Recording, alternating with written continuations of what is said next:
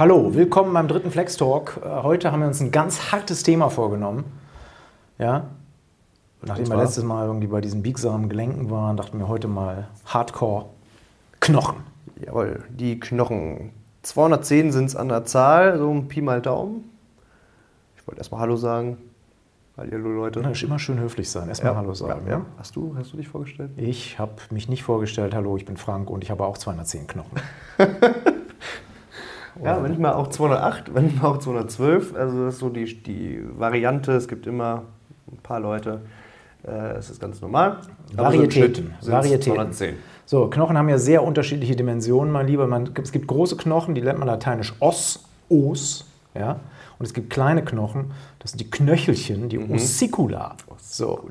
Und jetzt sollten wir mal sagen, welche kleinen Knochen kennst du eigentlich? Was kennst du eigentlich? Ja. Wo sitzen die kleinen Knochen? Die, die allerkleinsten sind ja die Gehörknöchelchen. Ne? Respekt. Also der stimmt. allerkleinste ist dann der Stapes. Was ist Stapes oder Stapes? Das ist egal. Stapes, Stapes. ne? Stapes. Stapes oder Stapes. Macht euch einen Reim draus, ja. Genau, das ist der kleinste. Und dann gibt es auch noch die anderen beiden, also ähm, Malleolus und äh, den anderen darf ich ja gar nicht sagen. Ne? Doch, doch, darfst du kommen. Wir haben, keine, wir haben keine Angst vor dem Wettbewerb. Ja, Amboss, ja, ist der, ist der dritte Gehörknochen. Ja, Grüße an die Freunde von Amboss, falls sie hier reinhören. Ja, gut, dass wir nicht Stapes heißen. Ja, Okay. und dann gibt es noch das Gegenteil, also den größten oder, ja gut, sagen wir mal wenigstens den, den längsten Knochen. Na, das dürfte doch wohl der Oberschenkelknochen sein, Genau. ne? der Femur. Ne? Das, damit kann man seine, seine Großmutter erschlagen. Das ist ein Riesending. Der oder Das, das Femur? glaube ich, kann man beides sagen. man Der beides. oder das Femur. Ja? Gut, ja, jedenfalls muss man sich aber vor Augen halten, dass wenn man sich so ein Skelett, haben ja ein paar Leute zu Hause irgendwie rumstehen, Ganz ist- tote, ganz tote sieht ja irgendwie Angelegenheit. ganz schön tot aus. Ja, genau, ganz tote Angelegenheit. Ne? Aber der Knochen ist ein, äh, das Knochen ist ein vitales Gewebe und wird die ganze Zeit auf und abgebaut und reagiert. Beispiel, wenn man jetzt irgendwie wochenlang im Krankenhaus äh, liegt, sich nicht bewegt, dann atrophiert der Knochen. Da seht ihr, liebe Freunde, dass der Beacon schon lange nicht mehr im Krankenhaus war, denn heute kommt am ersten Tag der Krankengymnast vorbei, am zweiten Tag wirst du bereits erlassen. Ja, Ja. Das ist das DRG-System, das ist knallhart. Das ja, liegt bestimmt an der. Atrophie. Ja, Inaktivitätsatrophie in deutschen Kliniken ist, glaube ich, wird seit Jahren nicht mehr beschrieben. Ja, äh, Wurde eher- abgeschafft. ja, eher das Gegenteil. Ja, also, aber es kann vorkommen, wenn ich zum Beispiel einen Gips habe längere Zeit, ne, dann, dann verliert mein Knochen, der nicht bewegt wird, auch an Substanz. Ne. Das ist auch ein Grund, warum man beispielsweise Osteosynthese macht, ne, weil du dann auch teilweise schon belasten kannst. In dem Moment, wo du das völlig ruhig stellst, ne, hast du nämlich keinen guten Effekt auf die Knochenheilung. Genau, ja. Und Knochen ist nicht nur hart, muss man sich auch noch vor Augen halten, sondern auch ein bisschen elastisch, weil ja, eine ganz harte Substanz wird äh, einfach zerbersten. Ähm, man kann das so ein bisschen vergleichen mit Stahlbeton für die Leute, die so ein bisschen ingenieuraffin sind. Ähm, Für die Bauingenieure Genau. unter euch, nennt es doch beim Namen. ja, und jetzt, was für eine Aufgabe hat Stahl? Stahl Oder? ist im Beton, hat die elastische Komponente, ja, gibt dem, dem Ganzen eine ganz geringe Biegefestigkeit. Und die Rolle des Stahls, die übernimmt im Knochen das Kollagen, die Kollagenfasern. Und Beton macht dann anscheinend die Härte und wird übernommen durch welche? Durch den? Hydro, das Hydroxylapatit, also durch Calciumkristalle, die im Prinzip dann zwischen die Kollagenfasern angelagert sind und dafür sorgen, dass das Ganze auch hart ist. Also leicht biegsam, trotzdem hart Das wie Beton, hart wie Stahl. Kompositbauweise. Super. Ja, das ist so die eine Aufgabe vom Knochen, also das naheliegendste, dass man einfach ähm, die Kraft überträgt, die Kontraktionskraft der Muskeln im Endeffekt. Ein Hartgewebe, genau. Ne, das Hartgewebe, druckfest ist, Kraft überträgt. Ja, das ist eine wichtige Funktion des Knochens. So. Und deswegen fasst man auch den Knochen zusammen mit den Gelenkern und den Bändern zum passiven Bewegungsapparat. genau, passiv, ne, weil, weil Knochen kann sich halt nicht spontan bewegen, ist letztendlich auf die Muskeln angewiesen. Immer in der passiven Rolle, eine ganz undankbare Sache, eigentlich. Ja. Als Knochen hast du nie irgendwie dich selbst in der Hand, sondern musst immer einen Muskel überreden, dich durch die Gegend zu bewegen. Ähm, zusammen mit den Gelenken und den Bändern. Deswegen passiver Bewegungsapparat. Aber gut, Bewegung ist eine Sache, für die der Knochen wichtig ist. Äh, da gibt es noch eine andere. Denk mal an deinen, an deinen Schädel. Ich weiß, da Da fällt kommt nicht nichts. ein. Also, ähm, ja, Schutzfunktion. Ne? Ja. Da ist ein Gehirn drin meistens und deswegen muss das geschützt werden. Das aber nicht nur im Schädel, sondern auch alle anderen wichtigen Organe sind eigentlich immer durch Knochen geschützt. Also Herz, Lunge, äh, die Organe im Knöchel, im Becken. Also Knochen hat eine Schutzfunktion. Da ist noch Genau. was drin im Knochen, was auch geschützt wird sozusagen. Ganz tief im Knochen drin, das Knochenmark. Genau. Ja, also Blutbildung auch eine Funktion, nicht des Knochen selbst im streng genommenen Sinne, beherbergt zwar das Knochenmark, aber der Knochen selbst bildet ja kein Blut, das macht das Knochenmark, was ja ein eigenes Gewebe ist, muss man dazu sagen. Ja. Aber Blutbildung deswegen im Knochen lokalisiert, also auch eine Funktion des Knochens, ist auch relativ schlecht, wenn die ausfällt. Zum Beispiel gibt es so eine unangenehme Erkrankung, die Osteofibrose, da kommt es zu einer Bindegewebsvermehrung im Knochen. Das Knochenmark wird verdrängt und dann wandert die Blutbildung ab, zum Beispiel in die Leber, die Milz und in andere Organe. Man spricht auch von extramedulärer Blutbildung. Keine angenehme Sache, weil so eine blutbildende Leber wird verdammt groß. Hepatomegalie, bei der Milz dasselbe. Splenomegalie, Hepatosplenomegalie will man nicht haben. Ja, deswegen schön, dass die Blutbildung im Knochen stattfindet. Genau, wobei man sagen muss, bei Erwachsenen findet die ja, also ist ja im roten Knochenmark, das rote Knochenmark findet sich beim Erwachsenen jetzt gar nicht mehr in allen Knochen, sondern eigentlich nur in äh, ein paar kleinen Platten äh, Knochen am Sternum zum Beispiel. Sternum, ne? oder Deswegen Rippen oder Beckenkamm. Knochenmarkspunktion, Sternum oder Beckenkamm. Ne?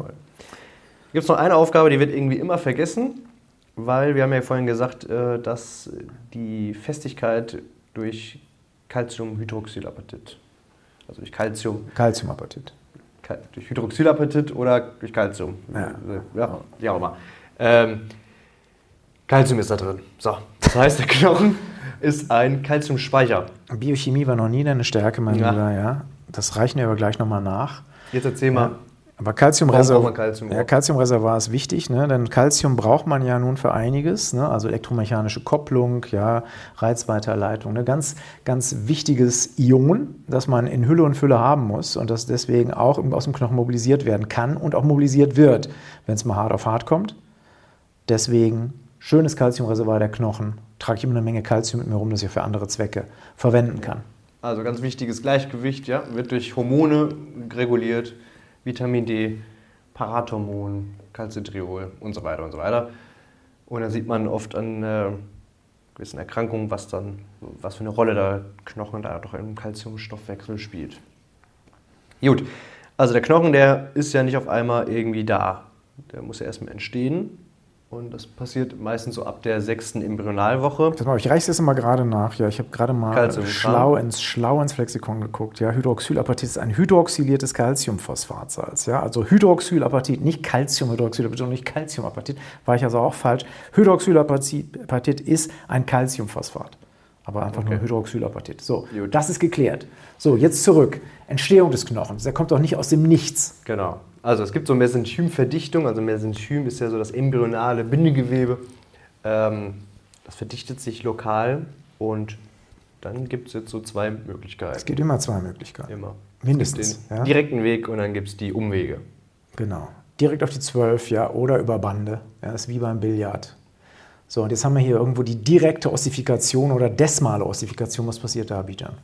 Genau. Das ist äh, ganz einfach aus dem Mesenchym, also sprich aus dem Bindegewebe, wird einfach Knochen. Punkt. Das ist relativ selten. Äh, findet man nur ein paar Knochen. Diese Knochen nennt man dann auch entsprechend Bindegewebeknochen oder Deckknochen oder Belegknochen. Das ist das äh, Schlüsselbein, Schädeldach oder ein paar Knochen im Gesichtsschädel. Okay, Desmal, Vergleichung. desmale Ossifikation. So, also wenn es die Desmale gibt oder die direkte, gibt es auch eine indirekte, hattest du schon eben vorweggenommen. Die indirekte nennt man auch chondrale Ossifikation. Da steht Chondros drin, der Knorpel. Also da äh, macht der, der Knochen quasi so einen kleinen Umweg und macht erstmal so einen schlabbrigen Knorpel und wird dann erst zur Hartsubstanz, ja? Genau. Muss ja auch einen Grund haben, sonst äh, wird er nicht diesen Umweg eingehen. Und das liegt daran, dass der Knorpel dann ja noch ein bisschen wachsen kann. Das heißt, der wird danach erst durch Knochen ersetzt. Dieses, diese Ersetzen nennt man enchondrale Ossifikation. Also das sorgt für das Längenwachstum. dann gibt es noch die Möglichkeit, dass sich da von außen Knochen anlagert. Also das Dickenwachstum macht perichondrale Ossifikation. Okay, also die chondrale Ossifikation kann man nochmal in zwei Subossifikationen unterteilen, enchondral und perichondral. Gut, dann fahren wir mal ganz schnell aus der Embryologie ab.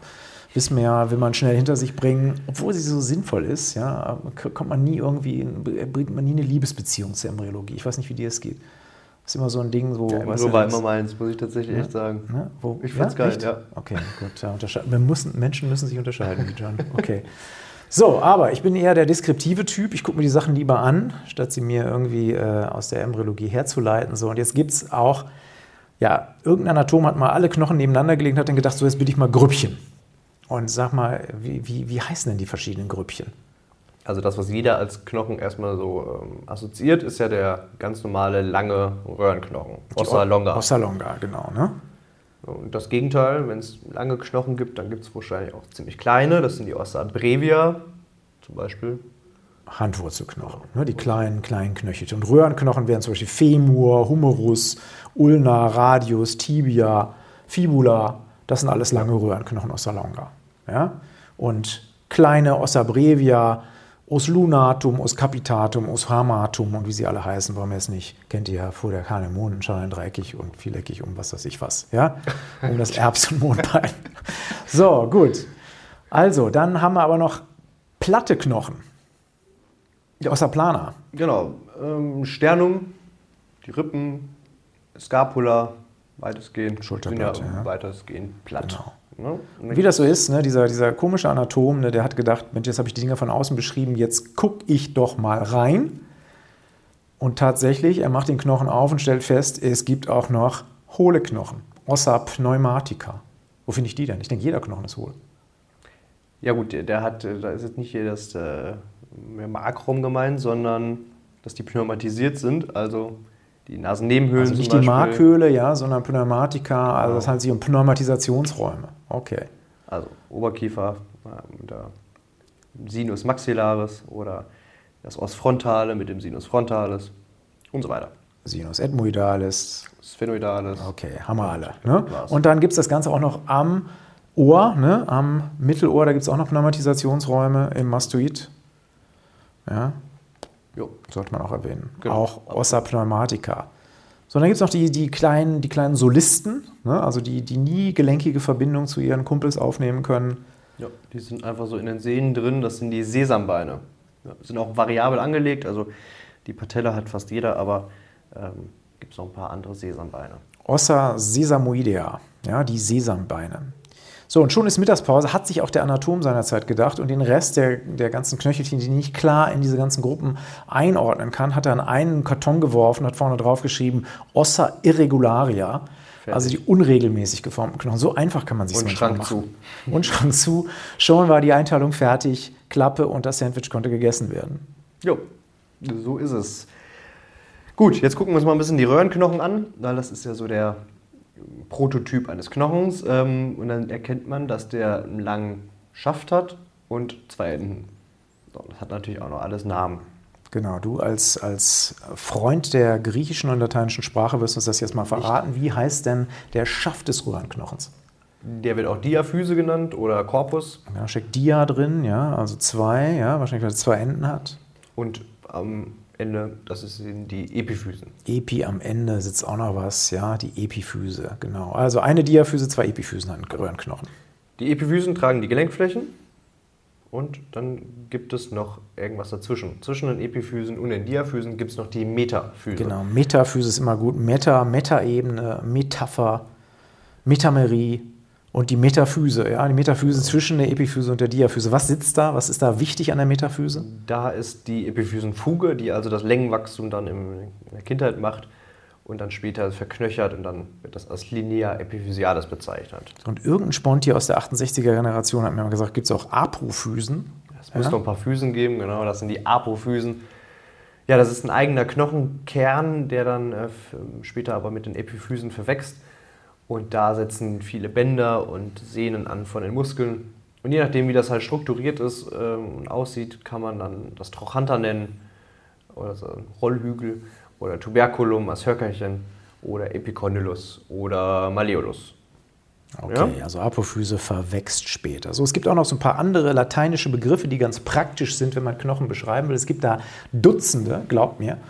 Wahnsinnig, was es da alles an Beschreibungen gibt. Wir wollen euch nur ein paar nennen, die relativ häufig vorkommen. Das ist zum einen die Tuberositas. Eine Tuberositas, lieber Bijan, was ist das?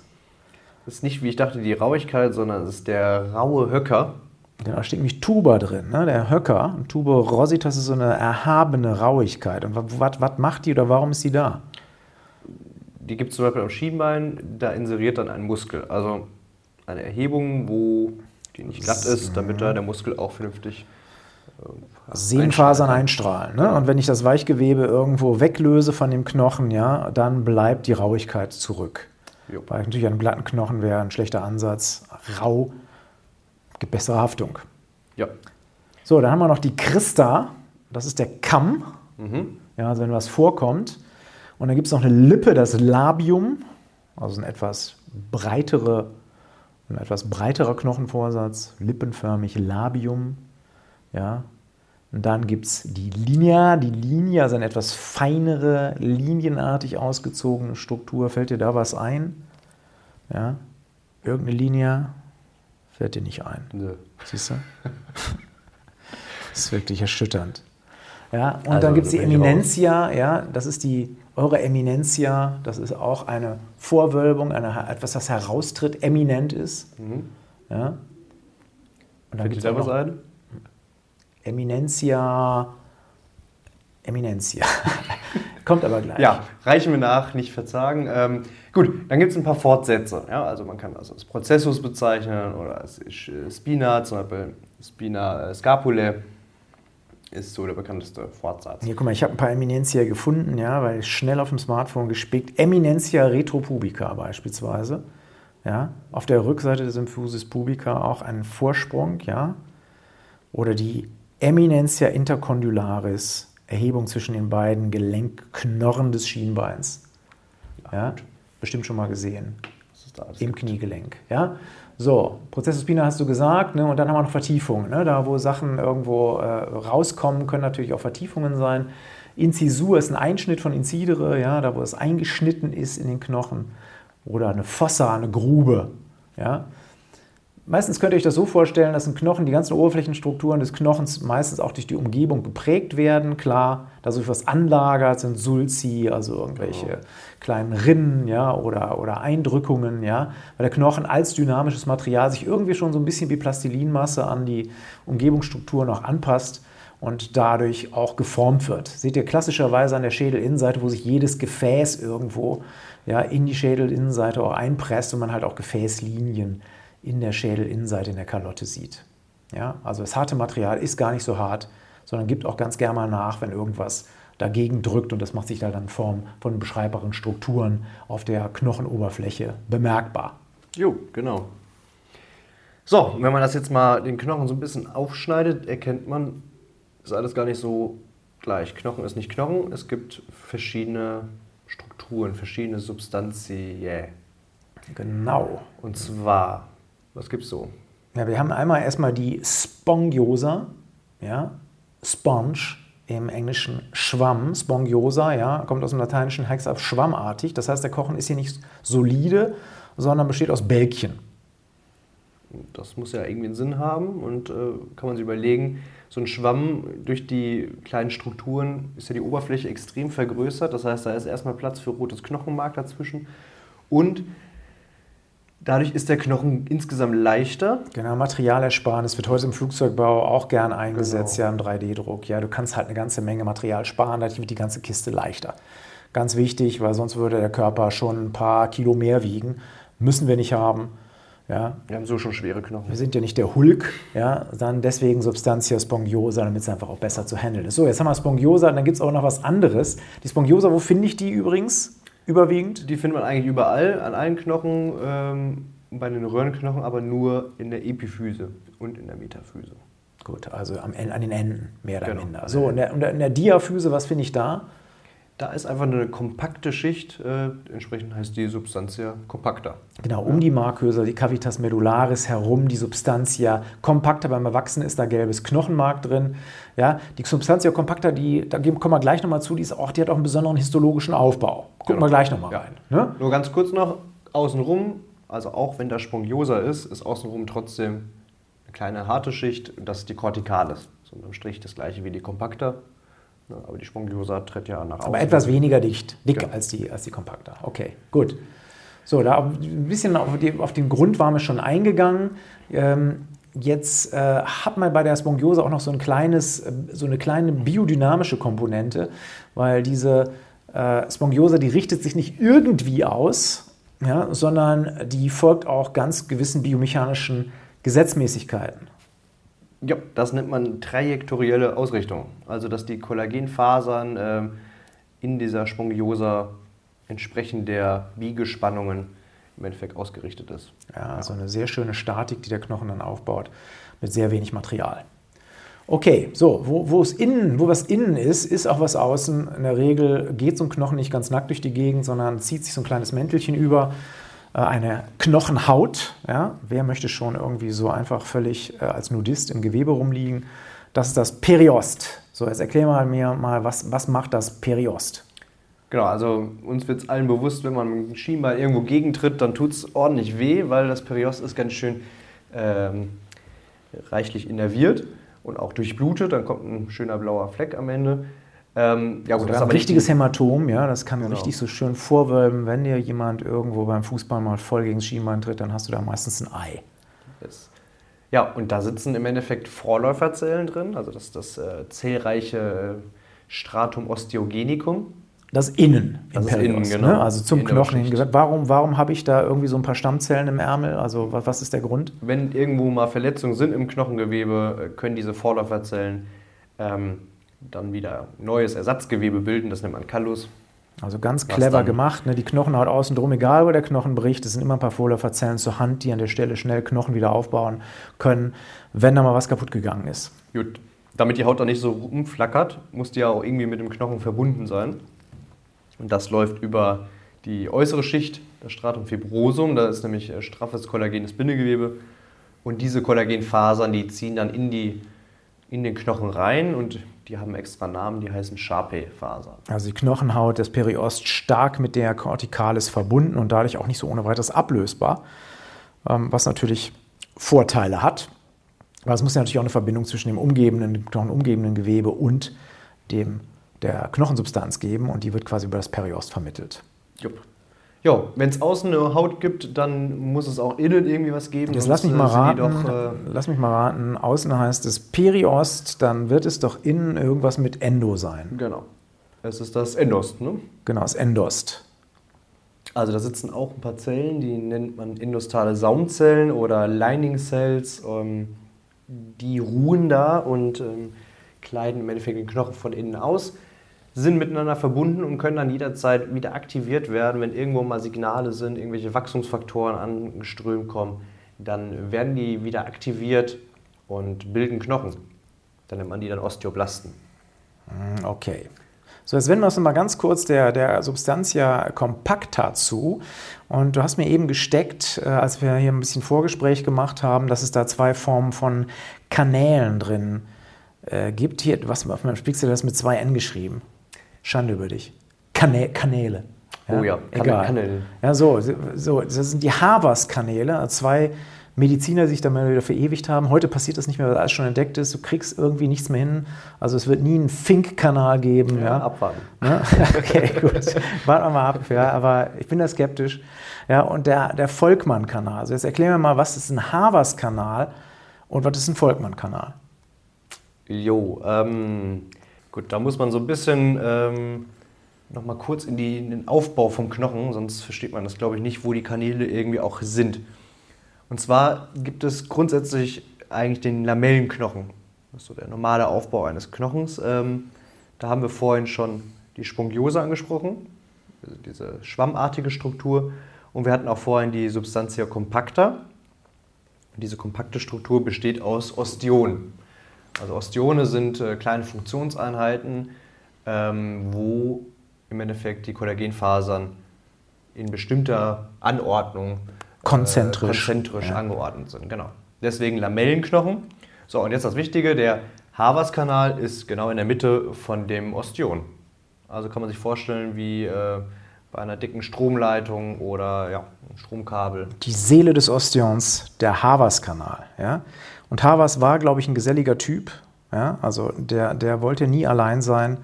Und, und deswegen hat er gesagt, boah, ich liege hier isoliert in meinem, in meinem Ostion rum, ich kann mit den anderen Kumpels nicht quatschen. Hey Volkmann, hilf mir. Volkmann. Ja, und Volkmann kam und bildet so kleine transversale Kanälchen, die die verschiedenen Harvest-Kanäle quasi verbinden. Und das sind dann die Volkmann-Kanäle. Ganz genau, perfekt. Ja? Ja? das ist so die normale Struktur vom Knochen. Es gibt aber noch Geflechtknochen, den äh, findet man beim Erwachsenen nur selten. Eher jetzt bei der Knochenneubildung beim Erwachsenen eigentlich eher nur in Bereichen von, von Knochenverletzungen. Wird erstmal Geflechtknochen gebildet, also komplett unstrukturierte ähm, Kollagenfasern. Der, der, anarchische Knochen. Genau. Ne? Es wird erstmal schnell angerührt, ne? das ist wie beim schlechten Handwerker. Es wird erstmal irgendwie erstmal dicht, ja, erstmal dicht machen ne? und dann guckt man, was man dann richtig macht, im besten Fall. Ja, und so ist auch bei dem Geflechtknochen. Geflechtknochen wird erstmal sozusagen schnell zur Frakturheilung eingesetzt, wächst dann aber sich sozusagen aus, ja, bildet nach der Zeit dann halt auch unter dem Einfluss der biomechanischen Kräfte, die auf den Knochen einwirken, wiederum Lamellenknochen. Jo. Der belastbarer ist als der Geflechtknochen. Ja, perfekt. Das heißt, wir haben, wir haben die Saumzellen, die das Endost bilden oder auskleiden. Wir haben die äh, Osteoblasten, die den Knochen bilden und dann zu Osteozyten werden, die im Endeffekt ruhen. Und dann gibt es ja noch irgendwas, was den Knochen auch mal abbaut. Das sind die Osteoklasten. Ja, also wichtig, diese Knochenzellen, die quasi diesen Knochen dynamisch auch umformen, äh, im Prinzip sich zu vergegenwärtigen. Ne? Also Osteozyten quasi ruhende Zellen, machen nicht viel, behäbige Jungs sitzen im Sofa, haben eigentlich keinen Bock zu arbeiten. Dann kommen ein paar Wachstumsfaktoren um die Ecke und aus diesen Couch Potatoes werden dann Osteoblasten, die Knochen bilden. Deswegen Blast, da steckt Blastein drin, also bilden. Und wo es Good Guys geht, die den Knochen bilden, muss es natürlich auch Bad Guys geben. Genau. Das sind die Osteoklasten dann. Ne? Genau, ne? Klastein irgendwie abbauen. Äh, Abkömmlinge. Also ja? Aus der Neuralleiste mehrkernige Riesenzellen, die dann in den Hausschüpp-Lakunen den Knochen abbauen. Genau, so ganz schwarz-weiß ist das nicht. Osteoblasten und Osteoklasten sind natürlich zwar antagonistisch, aber keiner ist der Good Guy, keiner ist der Bad Guy. Da es sich beim Knochen um dynamisches Gewebe halt handelt, finden beide Prozesse immer parallel statt und sind auch beide sinnvoll. Weil Knochen muss abgebaut werden, da wo er überflüssig ist und angebaut werden, da wo er halt vermehrt benötigt wird. Und das findet unter hormonellen Einflüssen statt und natürlich auch unter biomechanischen Reizen, die auf die Zellen ausgeübt werden. Ja, perfekt. Das war so ein kleiner äh, Abriss der, Abriss ist gut, äh, Überblick über die äh, Abriss, man kann, man, man kann Abriss sagen. Ja. Oh, Abriss ja. dann vielleicht. Äh, hoffentlich hat es euch gefallen. Und lasst euch ein, lasst ein Feedback hören und äh, schaltet beim nächsten Mal wieder ein, wenn ihr die ganzen Knochen nochmal im Detail nachchecken wollt. Du, jetzt lässt aber den, Gottsch jetzt den, Gottschalk, den Gottschalk raus am Schluss. Ja? Ne? Also so richtig, so richtig salbadernde Schlussworte. Wir hoffen, es euch gefallen hat. Ja? Äh, horcht wieder rein beim nächsten Flextalk. Wir wissen noch nicht, worum es gehen wird, aber äh, wir werden vorbereitet sein. Gegebenenfalls sogar besser als heute. Und äh, damit verabschieden wir uns und äh, wünschen euch viel Spaß. Wenn ihr noch Knochen lesen wollt, guckt ins Flexikon rein. Hier sind meterweise Knochen beschrieben. Mein Lieblingsaktivspiel, die Scapula, habe ich zwei Tage dran gesessen, bis ich jede Usur in diesem Ding kannte. Äh, wenn ihr Lust habt, euch da auch rein zu vertiefen, macht es. Ich kann euch nicht versprechen, ob es sich lohnt, aber es ist auf jeden Fall eine abendfüllende Beschäftigung. Wir sehen euch bald wieder äh, oder hören euch bald wieder. Ähm, bis dann. Ciao.